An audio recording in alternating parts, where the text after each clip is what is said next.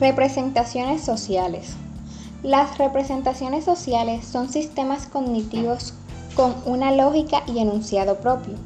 Dentro de estas representaciones sociales encontramos estereotipos, creencias, afirmaciones o valores que ayudan a las personas a orientarse y dominar su medio social.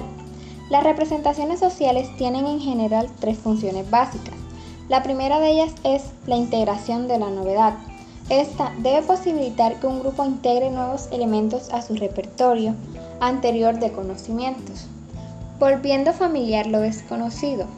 Cuando un grupo entra en contacto con algo que todavía no está significado para él, ya sea algún objeto o hecho nuevo, este debe inscribirse en las representaciones preexistentes en donde encuentra un marco de referencia que permite la comparación con categorías conocidas.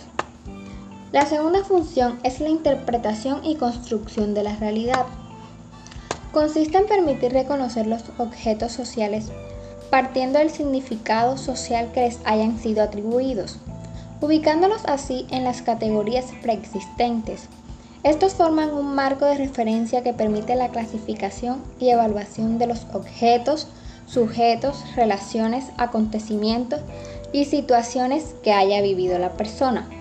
Esto se da mediante las categorías simples y operativas que facilitan la presión de la realidad.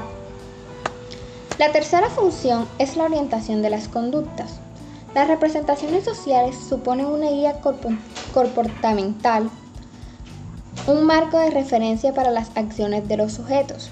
La toma de decisiones está directamente relacionada con la representación construida por las personas y los grupos sobre un objeto o situación social. Los sujetos actúan en una situación en función de cómo representan a priori sus elementos.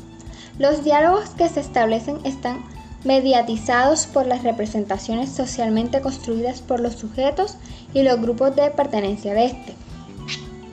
Un ejemplo claro sería el estereotipo que tenemos acerca del concepto de mujer, que hemos generalizado que las mujeres son personas sensibles, tiernas y responsables, las cuales no están capacitadas para realizar actividades que requieren de fuerza, porque esa labor la debe ejecutar un hombre, ya que éste cuenta con las capacidades necesarias para dichas labores.